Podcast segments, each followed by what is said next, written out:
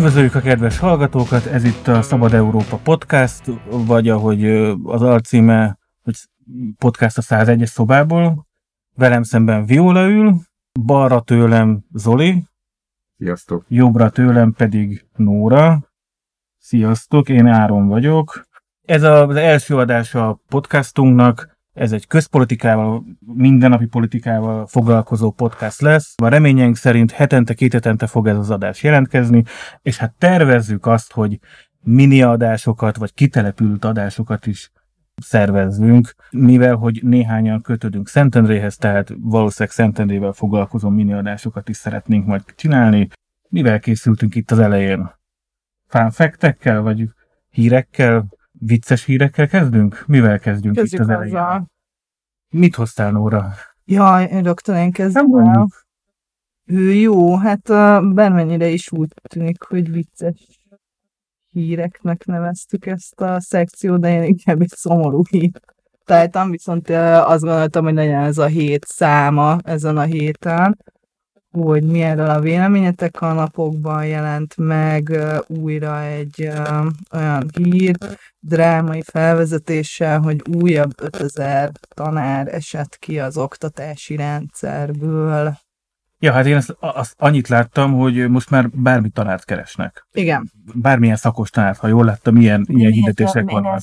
Én erről nem olvastam semmit, tehát ha ezt kifejtenéd, hogy miért. Hát a lényeg az egésznek az, hogy itt valójában nem az történt, hogy ennyi tanárt rúgtak ki, vagy ennyien, nem tudom, lettek pályaelhagyók hirtelen, hanem ez egy tulajdonképpen egy teljesen természetes folyamat, nyugdíjba mentek ezek a pedagógusok, ami viszont tehát egy átlagosan nagyjából olyan 170 000 pedagógus dolgozik a közoktatásban nagyjából, amiből azért az 5000 az valóban... És akkor nincs utánpótlásod, az kalanti? Nincs. Van. Hát van. Tehát van utánpótlás, van főiskolák. Na igen, csak ugye én is például, én művészettörténet szakon végeztem az eltét, elkezdtem ugye a tanárképzés, pedagógia, pszichológia, minden, az összes elméletet befejeztem, gyakorlatot már nem nagyon, mert hogy az volt a stratégiám, hogy véletlenül se legyen meg a tanárszakom, mert hogy véletlenül sem menjek el gimnáziumi tanárnak. Se semmilyen tanárnak, mert ugye már akkor is látszódott, hogy egyszerűen mind mentálisan, mind szellemileg, mind anyagilag lehetetlen ebben az országban. Én két kapcsolódó hírt tudok ezzel kapcsolatban. Nyilván nem az 5000-re függ direkt módon össze. Ugye Csobánkán az iskola bezárt néhány évvel ezelőtt, a végén már szegregált iskola volt lényegében a Csobánka iskola, a pomáziak sem akarta befogadni, az utóbbi 2 évben elég sok szentendrei szülő, meg csobánkai, meg sokan dolgoztak azon, hogy áthozták őket minden reggel Szentendrére, 4 vagy 5 iskolába voltak elosztva, és minden délután mentek vissza a csobánkai gyerekek, és most újra nyitják azt a csobánkai iskolát.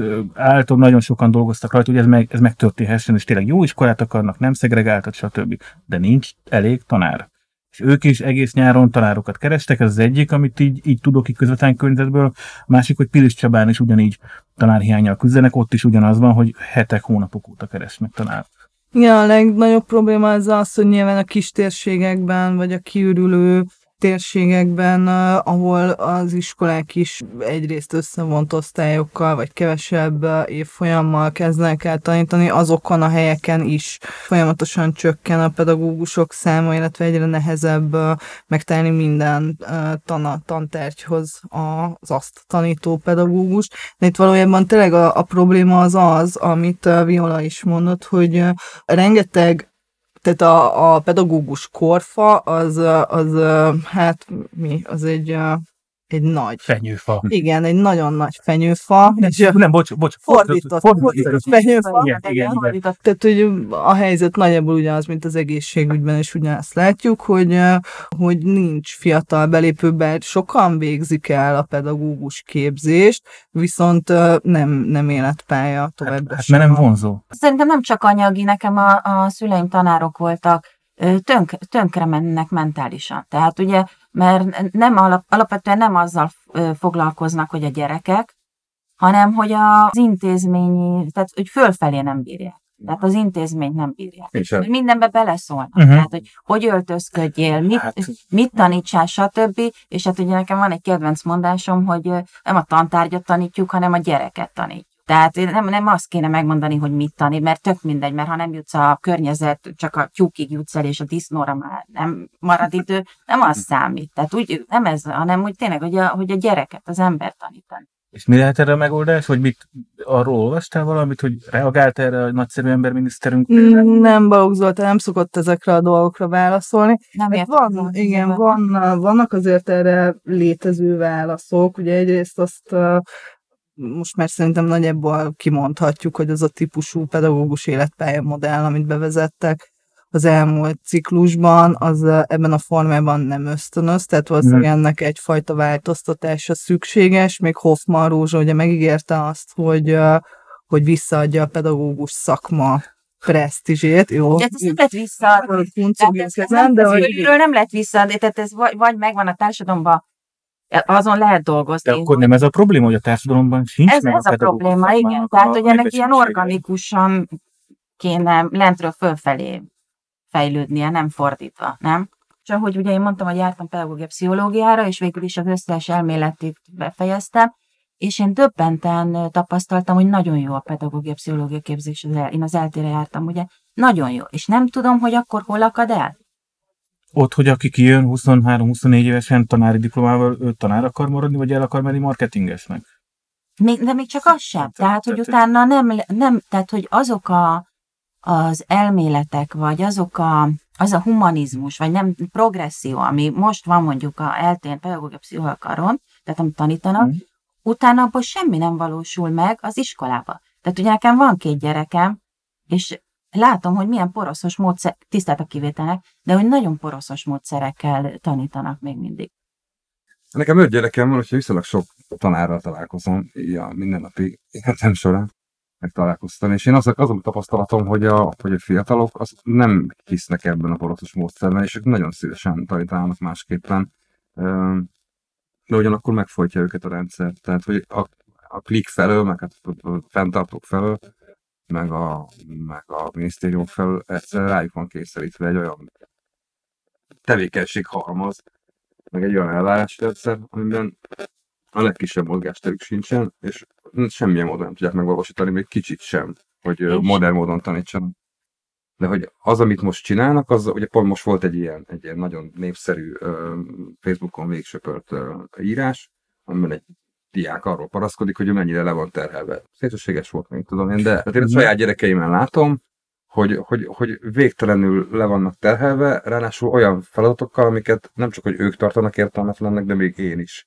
Ahelyett, hogy olyan típus oktatásban részesülnének, ami ma nyugaton ugye nem lexikálisodást tanítunk, hanem gondolkozni meg a gyerekeket, és ez az, amit én teljes mértékben hiányolok az oktatásból, és azt láttam, hogy a pedagógusok is látják azt, ami mondjuk nyugaton zajlik, hogy mennyire sikeres ez a típusú oktatás, és mélységesen fáj nekik, hogy ezt nem történik. Zoli, neked 5 gyereked van, és ti otthon kompenzáltok valamivel? Mit csináltok? Mit csináltatok régebben, amikor kisebbek voltak? De a kompenzálás, most rám reflektálsz, a kompenzálás nem úgy értem, hogy ez ilyen direkt dolog, hanem hazavisz iskolában a családba, és a család normális, úgy, mert ugye, ahogy mondja Vekerdy, nincsen nevelés, csak együtt, támogatás. Intenzív együttélés van, tehát én ezt így értem. Így értem én is, bocsánat, igen. Én most a mostani fejemmel, tehát azért az 5 gyereket rossz figurat neveltük föl, de most van 2 kicsi. Ott ugye az a típus kompenzálás, hogy én olyan megerősítést adok neki, hogy bármi történt veled az iskolában, attól te még egy okos, kedves, nagy jövő előtt álló gyerek vagy, bármit is mondtak neked a suliban, vagy bármilyen eredményt is értél el, amire bármilyen reakciót is kap. Ezt a típus kompenzálás megkapja. Az a típusú kompenzálás... Többenetes nem, hogy a gyerekeink ilyen bántalmazó iskolákba járnak. De egyébként az egész magyar társadalomban van egy ilyen bántalmazó attitűd. Igen. És ez egy jó iskola. Hogy mi? Tehát például olvastam egy cikket a finn iskolarendszerről, ott ha nem akarnak a gyerekek tanulni, akkor kint futkároznak az udvaron. És majd másnap tanulnak. Érted? Tehát amit mondtam, a gyereket tanítjuk, nem a tantárgyat. Tehát ez az óriási probléma. Zoli, hozzá egy második témát. Én egy teljesen más témát hoztam, és be is dobtam közösbe, és az Ára rögtön mondta, hogy de jó, mert erről úgy is szeretett volna beszélgetni. Az pedig az, hogy ugye a Kétfarkú Kutya Párt tegnap előtt, azt hiszem, nem, hétfőn, kijött azzal a hírrel a honlapján, hogy ő szét fogja osztani azt a pénzt, amit kampányra kap az államtól. Persze nyilván csak akkor kap, hogyha összegyűjti a megfelelő számú kopogtató cédulát.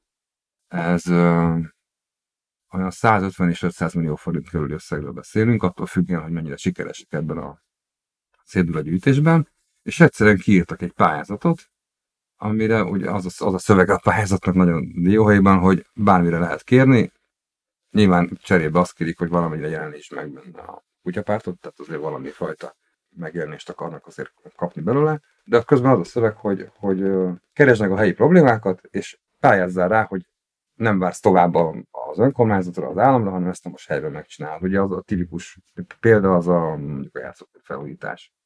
Akkor kérjük szépen 10 millió forintot, mi vagyunk közel. Na jó, de ez rendkívül amorális és etikátlan amit ők javasolnak. Ezer sebből vérzik.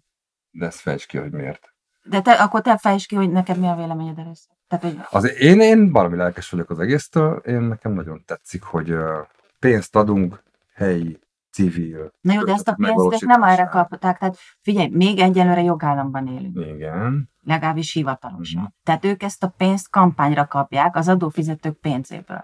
Akkor hogy jönnek ők ahhoz, hogy ők, még ha félig meddig áttételesen valamennyire nem is tudják kampányra használni, hogy jönnek ők ahhoz, hogy az adófizetők pénzét hűtlenül kezeljék? Igen, most én csak a dolog technikai részére hadd foglaljam össze. A technikai, ugye nem attól függ, hogy hány cédulát szereznek össze, már nincs cédula, hanem ugye ajánlások vannak, és hogy úgy néz ki a rendszer, hogyha egy párt elindul 106 helyen, ugye 106 körzet van, egyéni körzet, ha mind a 106 helyen elindul, akkor összességében kb. 800 millió forintot kap egy párt, a 106-ot kapnak egyesével 1 milliót az egyéni jelöltek, és kap a párt összességében még nem tudom, 600 valamennyit. Mm. Ha már csak 105 helyen indul el, tehát egy helyen nem sikerül összegyűjteni az 500 ajánlást, abban az kétetes időszakban, amikor az ajánlást kell összegyűjteni, zárójel ugye nem 500-at gyűjt össze senki, hanem 7-800-at, hiszen úgy is lesz benne olyan, ami a jegyzőt szólja, amikor ellenőrzi az ajánlásokat, akkor már csak nem 800, hanem mit tudom én, 600 vagy 550, tehát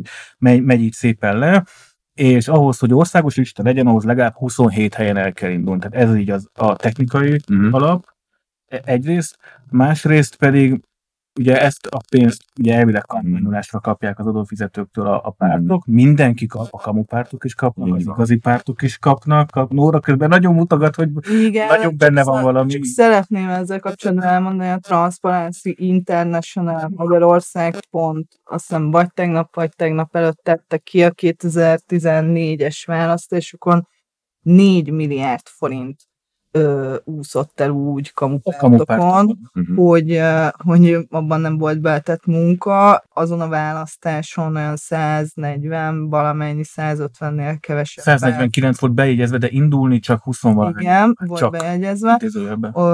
És mostani hír, hogy már most 219 párt van bejegyezve, és még majdnem ugyanannyi vár bejegyzésre, és még egy csomó, ugye nem tudjuk, hogy, tehát, hogy azért itt egy érezhető növekedés van. Szóval van biznisz, és még nőtt a óriási különbség igen. A kamupártok meg a kétfarkú kutya között, ugye a kamupártok ezt csinálják kiba, tehát nem tudunk róla, persze utána kiderül, de legalább nem áll, tehát nem csinálnak ebből zászlót, tehát nem tűzik a zászlajukra, hogy lopják a pénzt, vagy hogy nem az a jó szó, nem. Tehát viszont a kétfarkú meg ugye a zászlajára tűzi, hogy ők így fognak. Na igen, és Zoli neked, Zoli szerinted ez miért jó, és utána Viola, hogy mi a gond ezzel?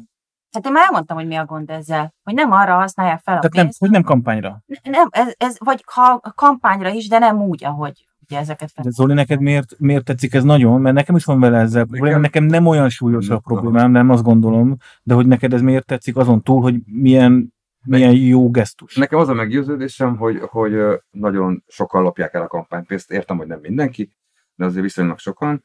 Általában volt egy olyan mondás, hogy az elmúlt, nem tudom, sok évben egyetlen egy számlát tudosítottak vissza az olyan postácok. Ez így van. Ez egészen konkrétan így van. Gyakorlatilag bármit elszámol.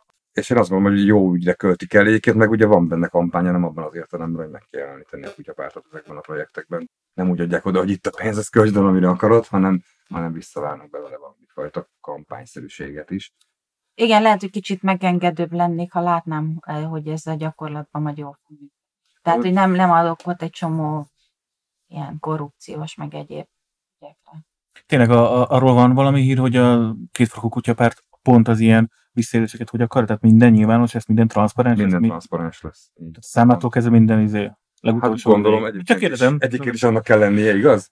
Jó kérdés. Én azt hiszem, hogy nem kell kirakni a számlákat nyilvánosságra. Az AS-nek kell, tehát az állami számvevőszéknek kell tudni bemutatni, hogy te mire költötted el ezeket a kampánypénzeket, de alapvetően, ha jól tudom, szerintem ezek önmagában nem nyilvános. De valamelyről nem tudok, hogy ezzel kapcsolatban mik a tervek, hogy akkor most be fognak fotózni minden egyes számlát, és kirakják a netre. Szerintem érdemes van, tehát, hogy ilyenekkel lehet az egésznek az elejét venni. Az a bajom ezzel, hogy az egésznek a komolyságát veszi el. Ezt tudom, hogy nagyon furcsán hangzik akkor, hogyha a Kétfarkú Kutya Pártról beszélünk, de én arra gondolok... Na, de ha ők ilyen párttá alakulnak, akkor muszáj. Na, a Kétfarkú Kutya Párt.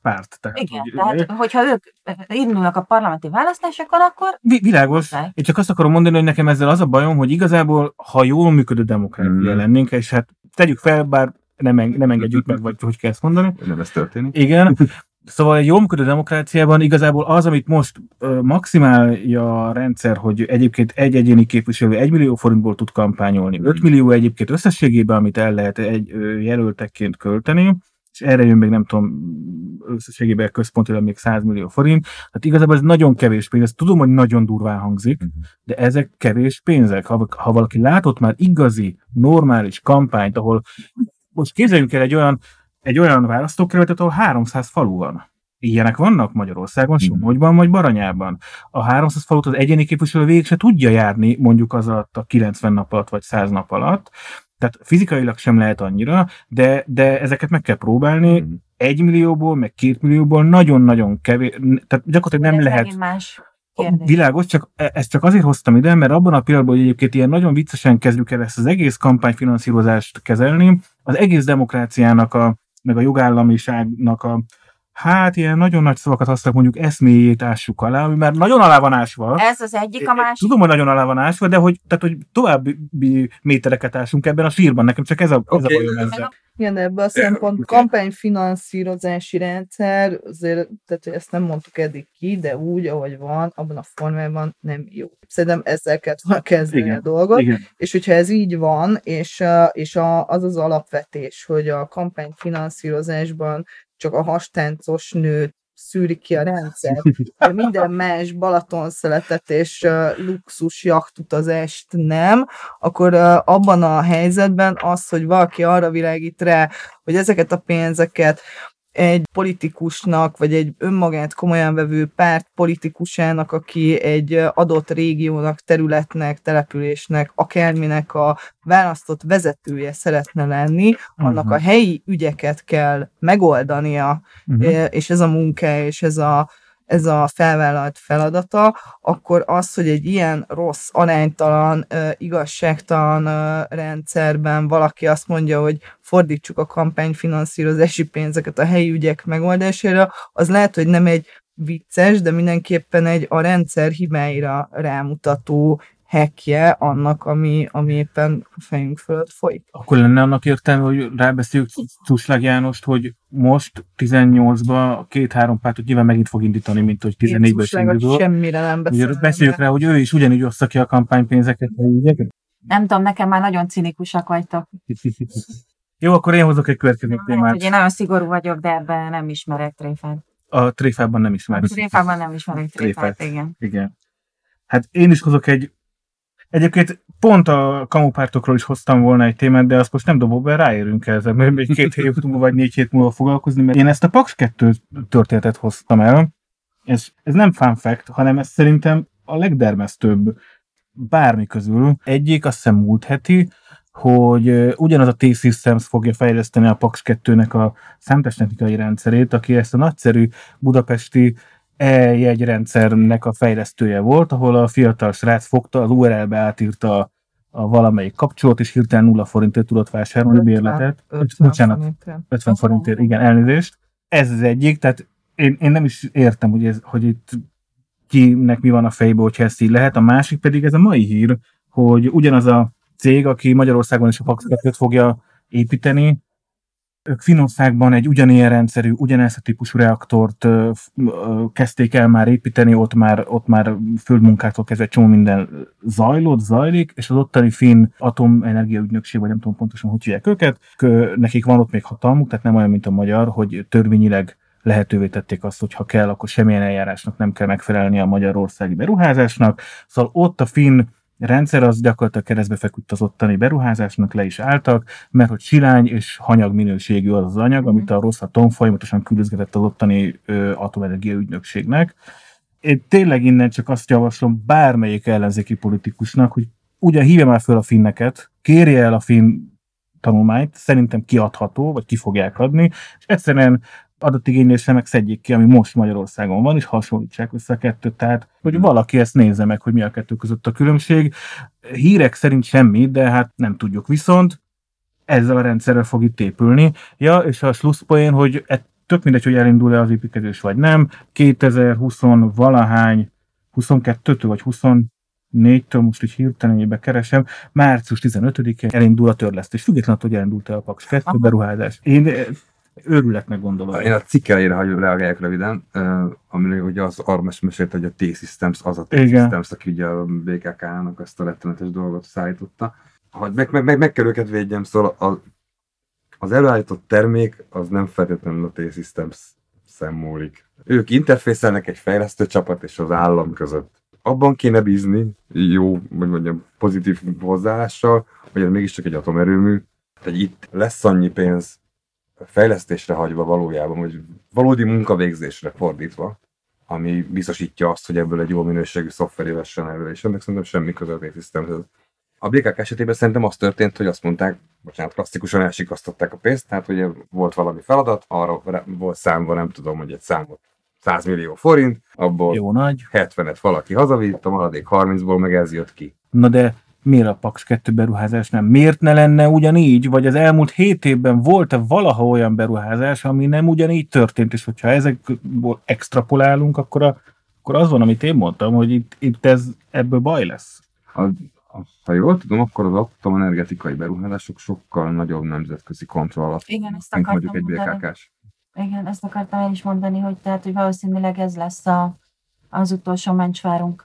A nemzetközi kivizsgálások. Mert hát ugye, ha egy atomerőmű felrobban, nem csak Pakson lesz gond, meg Budapesten, hanem az gond lesz, amerre éppen fúj a szél. Mindezt tudjuk, ugye. Szuper. Neked van, Viola? Nekem van, de igazából ezt külön, tehát én mondtam az Áronnak, írtam az Áronnak, ugye, hát nem tudom, tudjátok, én művészettörténész vagyok, eredetileg, tehát, hogy én nem szeretem a konkrétumokat túlzottan. Tehát nem konkrét politikai dolgokkal foglalkozni, viszont természetesen én is politika, szociológia, stb., tehát nem absztrakt festészetről, de egy kicsit így elvontabban. És van egy könyv, amiben van egy tanulmány, amit szeretném, ha legközelebb elolvasnátok, nem hosszú, 10 oldal maximum. Az a témája, hogy gondolatkísérlet a globális újraelosztásról. Tehát, hogy lehetne kicsit emberibbé tenni a világon. Tehát, hogy nem csak egy országon belül lenne redisztribúció, hanem ugye lenne mondjuk, tételezzük fel egy világkormány, vagy ilyesmi, ami tudom, elvileg vannak ilyenek, de egyik sem, és hogy lehetne megosztani és igazságosabbá tenni ezt az egészet. Viszont igazságtalan lenne, ha én most erről beszélnék, mert szerintem sokkal jobb lenne a legközelebbi alkalomra mindenki elolvasná ezt a röpke 10 oldalas tanulmányt. Házi feladat. És akkor legyen ez egy fő témánk. Igen, és akkor erről lehetne beszélni, mert szerintem ez egy nagyon-nagyon érdekes tanulmány. És hogyan fogod velünk, vagy nekünk redisztributálni ezt a tanulmányt? Úgy, hogy hát vagy lefotózom, és akkor elküldöm mindenkinek, vagy ha ez kényelmetlen, akár ki is nyomtathatjuk, ahogy gondoljátok. Meg mindenki ki tudja majd nagyítani. Szerintem ez legyen a következő. Mert szerintem ez egy nagyon érdekes kérdés, és én így szeretnék is ilyen ellenhang lenni ilyen szempontból. Tehát, hogy egy kicsit ilyen elvontabb dolgokról beszélni. Jó, hát forró ősz. Ez a mi témánk mára. Nóra, neked van kérdőbb összefoglalni, hogy mi lesz ez a forró ősz állítólag? Állítólag. Állítólag. Szépen nagyon hideg van. Igen, novemberi idő van egyébként teljesen. Elég vicces dolog most a forró őszről beszélni.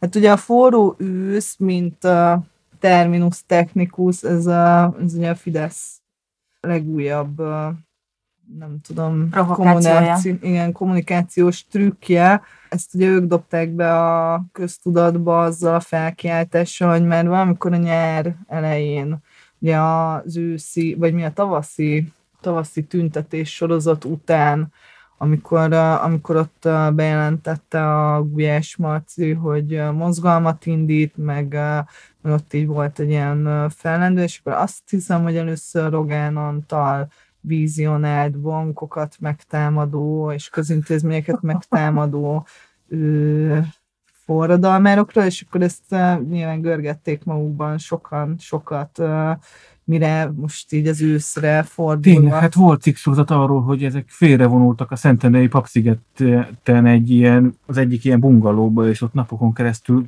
őket képezték. Hát kiképzőtáborokról beszéltek. Az ott volt szentendrei Papszigeten. Meg ugye több helyen is volt ilyen kiképzőtábor, úgyhogy igen, ez egy jól felépített kommunikációs trükk minden bizonnyal, aminek most a múlt héten fordultunk rá erre az új etapjára, amikor már nem csak arról volt szó, hogy itt különböző mozgalmak és ellenzéki gyanús alakok majd valamit fognak csinálni, hanem ugye Németh Szilárd egy teljesen, most arra már teljesen bizonyosan hazug mondásában néven is nevezett három ember, Gulyás Mártont, Vágó Gábort és Schilling Árpádot, mint akik nemzetbiztonsági kockázatot jelentenek. Igen, bocsánat, ezt mondjuk a hallgatóinak, ugye Schilling Árpád, Krétakörnek az alapítója, színházi rendező, sok-sok díjjal kitüntetett, elképesztő tehetséges alkotó. A Vágó Gábor az LMP-nek volt képviselője, 14 után nem, talán az átlátszónak a munkatársa most. Már nem. Vagy már nem.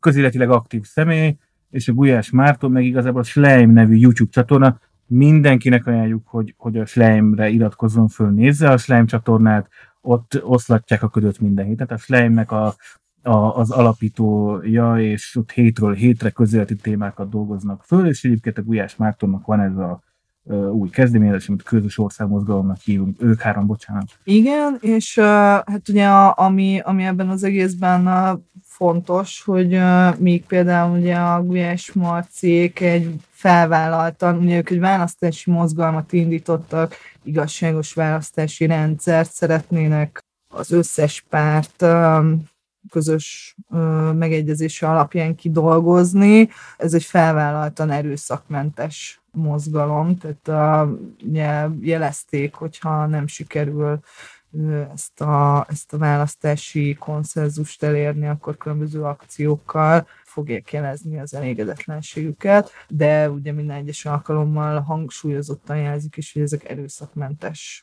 polgári engedetlenségi akciók lesznek, és akkor ugye ebből meg még sok különböző más apróbb mozzanatból gyúrt a Fidesz egy ilyen új típusú ellenségképet. A forró ősz az azért egy nagyon jó ilyen riogató eszköz, mert valójában ugye egyrészt gyanússá tesz és ellenséggé tesz néven nevezett embereket is, illetve egy ilyen felfokozott hangulatot kelt, amiben most éppen várjuk, hogy mi fog történni. De muszáj nekik felfokozott hangulatot kelteni. Mindig kell. Mindig kell. Választások lesznek. Hát, de hát most azért is kell nekik ezt csinálni. Ez várható volt, hogy ilyen mindent vagy semmit alapon be. Mindig kell ellenségkép, tehát ebben persze igen, nincs semmi újdonság, de mi ennek a realitása? És most egyáltalán bármilyen szinten látszódik-e az, hogy a magyar társadalom ott tart, nem kockakörről beszélek, hanem egyáltalán ott tart, hogy valamilyen mozgalom szintjén, ami 100 000-es mozgalom,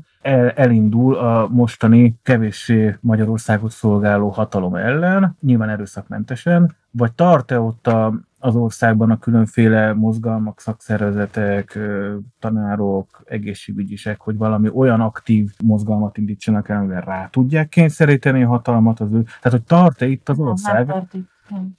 Én egyáltalán gondolom, hogy itt tart, meg az a probléma, ugye, hogy ahhoz, hogy itt valami történjen, ahhoz a szolidaritásnak sokkal nagyobbnak kéne lenni. Tehát ugye mindig csak az kezd el utcára menni, akinek épp konkrétan fáj, akkor is ott van. És hogyha egy másik szakma, ha neki éppen nem, nincs szolidaritás. Igaz, szerintem. Nyugodtan, mondjam nem. Igen, szóval, hogy én például nem így értékelem a 2016-ot, ami sokkal kevésbé látványos megmozdulások sorozata volt, mint ami idén tavasszal volt, de vagy például ott volt egy olyan időszak, amikor a pedagógus tüntetések mellé becsatlakozott az egészségügy, volt szolidaritási megmozdulás, a szociális szféra, a közalkalmazottak egy része, tehát ott volt egyfajta ilyen, a közalkalmazottak körében volt egy összekapaszkodás, amit nagyon sokan kezdtek el még támogatni. És mi történt? Az, ami úgy általában véve történni szokott, egész egyszerűen elfáradt ez az egész. Tehát miután nem sikerült ott sem konkrét eredményeket elérni, hiszen a kormány nem volt tárgyaló partner sem a tanítanék mozgalommal, sem az összes többi szolidáris, vagy akár az egészségügyel, vagy a szociális szférával, vagy mindenképp területen, hogy problémák voltak, és olyan jelezték is, hogy problémák vannak. Nem volt szolidáris, vagy mi nem volt együttműködő a kormány ezekben a követelésekben, viszont jött egyfajta olyan típusú megfélemlítés, ami a konkrét szakmákban megölte a lendületet, úgy az egészségügyben, mint az oktatásban, és hogyha egy ilyen elhal, hogyha már azok nem mennek tovább, akik elindították ezt az egészet, akkor okafogyottá válik. Jó, de egyértelműen kimutatjuk, hogy ez nyilván egy kommunikációs fogás, ami a Fidesznek a saját szavazói egyben tartásához kell, a saját szavazóinak a feltüzeléséhez. Mi van ezen túl? Tehát, hogy a maradék... Szavazókkal mi van? Uh-huh. Hát elmondom neked, 4 millió lehet, akár 5 is, olyan, akinek gyakorlatilag, akihez nem jutnak el a hírek. Vagy nincs interneten, nincs tévéján, de nem jut el. Én ezzel azért vitatkozom, mert... Már a kábel TV penetráció is Magyarországon iszonyú magas, tehát ott vannak a háztartásokban akár általam nem annyira kedvelt ATV is, vagy akár vagy az RTL Klubban, ami egyébként az tényleg mindent ott van, de interneten is nagyon-nagyon sok embernek van, és okostelefonból is iszonyú magas a penetráció, nem kattint rá, vagy nem érdekli, vagy nem olvassa el, vagy ha elolvassa, legyint rá, mert azt mondja, hogy ezek is loptak, azok is loptak, komcsik is lopnak, a mostaniak is loptak, mindenki lop. Én nem azt érzem, hogy nem tud róla, vagy nincs tévéje, csak nem érdekli. De nyilván van egy... Jó, de ezzel lehet dolgozni, hogy érdekelje. De... Hogy lesz ebből forró ősz, hogy érdekelje? Forró ősz, mint kommunikációs eszköz, az nem nekünk szól. Hmm. Tehát az ugyanaz, mint amilyen a migráns hordák volt, vagy nem tudom. CEU. CEU ügy. Sőt, említsük rá bocsánat, hogy így közbeszólok, de a civil szervezetek ellen támadtak 2014 végén. Ezek nem minket, tehát hogy ez a Fidesz táborba bele célzott nagyon ügyes, és szerintem rettentően okos üzenet, amivel egyébként nyilván lenne dolga az ellenzéknek, vagy lenne dolga a kormánnyal elégedetlen többségnek is, csak ugye azt kell itt látni, hogy ezt nagyon nehéz megfogni. Mit csinálsz? Tehát, hogy ők azt mondják, hogy itt erőszakos zavargások lesznek. Mindenki reszkessen föl fogják húzni a bankjainkat. Mit mondasz erre? Tehát, hogy ugye azt elmondták egyszer, hogy erőszakmentes ellenállás lesz a Marci, másokat megtetőt, nem nagyon látom. Semmi, Schilling Árpád néha csinál egy videót, azt ennyi, hát ezt én nem nevezném forró ősznek. Mit mondasz erre? Szóval, hogy akkor azt mondod, hogy nem, mi erőszakmentesen fogunk leülni valahova, arra meg azt mondjuk, hogy ennyit ellettet. Nekem inkább az a kérdésem, hogy lehet az, hogy bizonyos társadalmakban nem lehet ezt a fajta butatopolizmusát széltérni. Magyar társadalomban miért lehet? Az utóbbi időben azt látjuk, hogy ez nem az ellenzék felől jönnek ezek a témák. Illetve, hogyha megnézed a legutolsó 4 év összes ilyen nagyobb megmozdulását, azok általában olyan megmozdulások voltak, gondolok netadóra, vagy a sajtószabadság tüntetésre, vagy most a CEU-s tüntetésekre, amik így... Mindig ez a középosztály, értelmiségi középosztály mozdul meg mindenre. És hát ez óriási probléma, mert tehát a 4-5 millió leszakadónak az a baj, ugye én például nem értem, hogy iszonyú mértékű szegénység Magyarországon. Mondjuk Kelet-Magyarországon. Senki nem tudja a iszonyú mértékű szegénységet. Betüntetnek, néha van ilyen, és 100 kimennek tüntetnek. 100. De annyian senki nem mindenek. Tehát én azt gondolom, hogy ennél a 4-5 millió embernek nem fog menni. Tehát, hogyha nekik nem lesz egy pártjuk, szerintem nincs baloldali párt ma Magyarországon. Szerintem messzire vezet, mert szerintem vannak ráadásul többen is, itt ez egy ponton túl inkább technika kérdés, hogy hogyan találkozunk egy menedzser, hogyan élsz hozzájuk, hogyan van impaktod ebben a közegben, mik az üzenetek. Elkanyarodunk, de Nórából benne maradt még. Ja, mondjad, de erre most szeretnék valamit mondani, tehát hogy azt várjuk, hogy 4 millió szegénységben, szegénységi küszöbön és alatta lévő ember mozduljon meg hol. De nem a szavazataikról beszélek. Tehát, hogy ők nem fognak, tehát ők nem azért szavaznak mondjuk, vagy nem azért szavaznak a Fideszre, mert tudják, hogy mire szavaznak, vagy nem azért, vagy nem mennek el szavazni. Tehát szerintem van 4-5 millió olyan ember, amiben nem tudom, 80%-a, akinek van választásra jogosultsága, aki egyszerűen vagy igazából nem odarakja az X-et, ahova vagy kicsit meg lenne győzve, vagy nem tudom, nem mindegy győzve, nem de jó szó, tehát a lenne tudása nem oda, vagy pedig el sem megy szavazni. Tehát, hogy azt ne felejtsük el, hogy Magyarországon rengeteg ember nem megy el szavazni. Itt nem lehet, hogy arról is szó van, én inkább kérdezem, mint állítom, hogy olyan mértékű a szegénység egyes helyeken, hogy tudod, már bejön az effektus, hogy már fel se kell. Hogy mindennapi tevékenységet abban merül ki, hogy élelemhez jussál, meg meleghelyhez jussál, meg nem tudom. Nem úgy cipőd. Igen, de ez itt párhuzban szóval, hogy kialakulnak ilyen patronus kliens viszonyok, amik évszázadok óta nem voltak itt Magyarországon. Tehát amikor a polgármester az egyetlen munkaadó az 500 fős faluban, és ő ezt a munkaadót a közmunkán keresztül érvényesíti, akkor nyilván hívhatjuk annak, vagy ennek egy modern fajta valamiének, akkor nyilván a polgármestere fognak szavazni, anélkül, hogy bármit kéne csinálni. Tehát automatizmus. Lehet, hogy még radizalmát, vagy 10 kiló krumplit, de néha már nem is kell. Tehát, hogy egy ilyen függőségi viszonyok vannak, és nyilván nem a városokban, vagy ott is csak nagyon szűk helyeken alakulnak ilyen ki, hanem kifejezetten azokon a vidéki helyeken, amik nagyon messze vannak például Budapestről. De itt tényleg visszakanyargok, amit a Nóra kérdezett, hogy ők akkor menjenek el és szavazzanak valaki másra?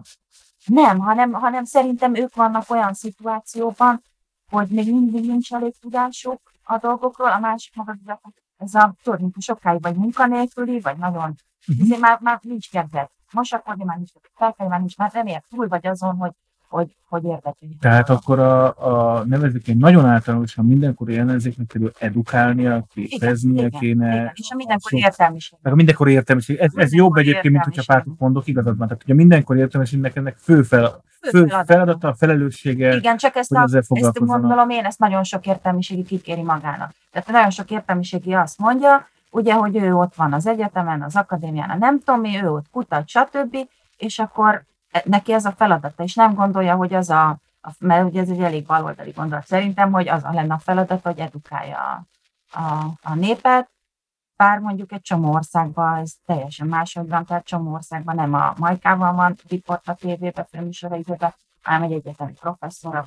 Van Majkával is egyébként az ottani helyi celebekkel. Tök mindegy, értem egyetemi professzorok. De sokkal ritkább.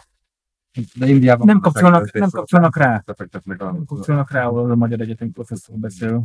Jó, tehát akkor a forró ősz az ilyen formában nyilván nem nekünk szól, nem is. Valószínűleg akkor azt látjuk, hogy nem is lesz. De mi lesz? A Közös Ország mozgalom akkor csinálja ezt összegyűlnek ott páran, minden nap beszélnek, ott van egy nagy szín, nem tudom, láttátok-e, ilyen van egy színpad fölállítva, fedett, nem esik be az eső, minden délután nagyon okos. Igen? Hát igen, szerintem ez... Igen. Tehát ez lesz, ez egy. Október 23-ig fog tartani, akkor utána kiderül, hogy a Fidesz nem fogja megváltoztatni a választási törvényt. Egymással csatázgatnak még a pártok, hogy ki a nagyobb kakas a... Na, most ez jutott eszembe, hogy erről nektek mi a véleményetek. Én most olvasom a Vásárhelyi Máriának azt a hosszú cikkét. Ugye, mert hogy a momentumosok nem akarnak hallani arról, hogy összefogjon az összes ellenzéki párt, uram, bocsán, még esetleg a Jobbikot is beveszik, és hogy csinálnak egy olyat, hogy egy leváltó, tehát kormányleváltó, hogy megnyernék közösen a választást, és akkor mit tudom én, egy-másfél év után esetleg írnának egy újabb választ, és akkor... Erről írta a Vásárhelyi Mária és ő neki mi volt az álláspontja? Az, hogy ezt meg kell csinálni, tehát össze kell fogjuk, mert hogy hozta a szlovák példát, és nem tudnak eszembe a nevek, hogy Szlovákiában ugyanígy szabadultak meg a... Nem a Mecsiártól? Ja, a Mecsiártól, ugyanígy, tehát 8 évig ő is ott tombolt, és akkor összefogtak a szlovák ellenzéki pártok, ugyanaz nem.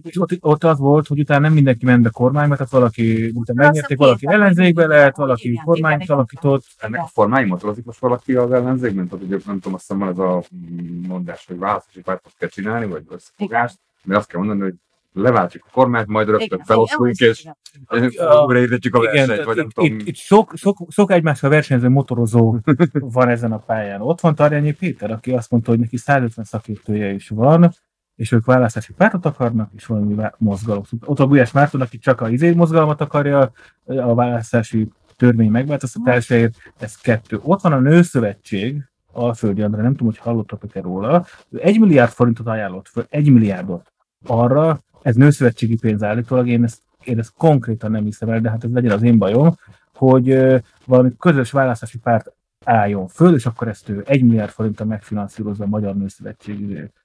Nem tudom honnan. Általában a Nőklapjából van, ezt nyilatkozta le a DTV-ben, de hát ez szerintem akkora kamu, hogy... Tarjányi is valami komoly összeget lengedett be. Nyilván itt mindenki iszonyú nagy összeget lenged be. Igen, ez 3. Akkor én most éppen nem tudom, hogy a kardegyesület csinálja valamit, de biztos, hogy a jó magyar doktor továbbra is valamit szervezett a háttérben. Tehát itt azért vannak ilyenek.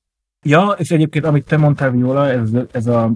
Fogjanak össze, és aztán egy kis idő után írjanak ki új választást. Ez egyébként még Bokros találta ki, vagy hát idézőjelben találta ki. Sokan kitalálták ki ilyen elnézést, hogy 500 nap, ő ezt így hívja, 500 napig kormányozzanak, azzal ott a legfontosabb ilyen közjogi dolgokat macegálják meg. Szokott. És akkor utána mondjanak le, de nekem ezzel rengeteg bajom van, ez lényegében kivitelezhetetlen. Hát látod, Szlovákiában megoldottam. Nem tudom, biztos érdemes lenne a szlovák példát nézni, de hát nekem ezzel többek között az a gondom, tehát hogyha 500 napon keresztül ugye ezeket a közögi berendezkedéseket egyrészt meg akarják változtatni, én nem tudom, hogy hogyan lehet megváltoztatni, miközben minden olyan nagyobb intézményben van betonozva, amihez 2/3 győzelem kell. Tehát hogyha nincs 2/3 győzelem, akkor az 500 napon belül te hogy fogsz itt módosítani, akár politbíróról is beszélhetünk, hogy bármiről. 2.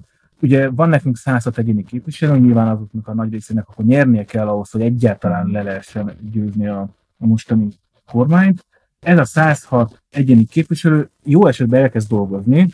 Sok olyan van, aki nem dolgozott az elmúlt 5-10-15 évben, de ezek tegyük fel, hogy elkezdenek dolgozni. Belássák munkat a helyi városokba, a helyi falvak életébe. Valahol 4-5 város van és 20 falu, de van Somogy vagy Baranya, ahol tényleg 3 falu van. Másfél év után ezektől mind elvárjuk, hogy mondjanak le, és új választásokat írunk ki. A minisztériumban kirúgják azokat az embereket, akik ilyen stallonként van, amit beraknak főosztályvezetőnek, meg államtitkárnak, kabinetfőnöknek, vagy nem tudom mi. Egy minisztériumot egyik napon másik nem ebben indítani. Fél év, 1 év, mire... És utána tényleg 3 hónapig működik egy minisztérium, majd ismét onnan kirúgnak mindent, vagy... Tehát ugye, én bocsátok még valami, hogyha egyébként nagy rendszerekhez akarsz hozzányúlni, akkor az elején kell ugye egy ciklusnak hozzányúlni az egészségügyi, közigazgatáshoz, oktatáshoz, minden ilyen rendszernek, mert az utolsó 2 évben mindenki már arra gyúl, hogy jaj, nem akarok veszteni választást. De hogyha 500 napos egyedül a terved, akkor te a nagy rendszerekhez nem fogsz hozzányúlni, csak a közjogi berendezkedéshez fogsz hozzányúlni, akkor megint körgetjük a munkálat, az oktatási problémákat. Bocsánat, és egy utolsó mondat. Ha már sikerül legyőzni Orbánékat, akkor nem az a cél szerintem, hogy 500 nap után menjenek el, hanem akkor viszont csináljanak végig egy... Jó, de most nem ez a fő kérdés. A fő kérdés először az, hogy álljanak össze, és győzzék le. Akkor összeállásról is lehet beszélni. Igen, tehát utána aztán maradhatnak együtt, hogyha tudnak. Egyébként igazad van, de nem az, hogyha valami ennyire régen és mélyen el van rontva. Igen. Már bocsánat, akkor nem tudom, először sajnos le kell rombolni. Én ezt egyetértek. Új építés, és ez a rombolós rész, vagy a rombolás utáni új alapok megteremtése az az első 100 nap. Alapokat akarunk újra építeni? úgy értem, hogy jogállam, demokrácia, létézmények. Tehát nyilván nem új alapokat akarunk kitalálni, hanem a régi alapokat helyreállítani. Én azt gondolom, hogy a Fidesz kormányok alkotmányi módosításokkal ezt az alapot átadni. De akkor beszéljünk erről, hogy amit a Vásárhelyi már mondott, hogy akár a Jobbikra, vagy tehát, hogy... Ő azt mondta, hogy a Jobbikot nem, de hogy vannak barátai, ismerőség szerint még azt is. Én ugyan nem, de ismerek olyanokat, akik igen. De azt tudjuk, hogy mi volt a baj a 2014-es összefogással. A magyar emberek nem azt nézik, hogy van-e közte olyan, akit én szeretek, tehát aki nekem szimpatikus. Mindig azt nézik, hogy van-e közte egy olyan, akit ő nem szeret. Igen, de azóta eltelt 4 év, és a helyzet fokozódott. Szerintem fokozódott a helyzet. Szerintem fokozódott, én nagyon sok embert ismerek, akik ugye Fideszre szavaztak, még az első 4 év után is úgy voltak, hogy hát nem nagyon tetszik, de oké, még nincs jobb. Most már azt mondják, hogy lehet, hogy nincs nagyon alternatívat használni. Azért nagyon sok ilyen van. Én szerintem azt, hogy mondjuk mennyire lesz forró az ősz, szerintem lehet.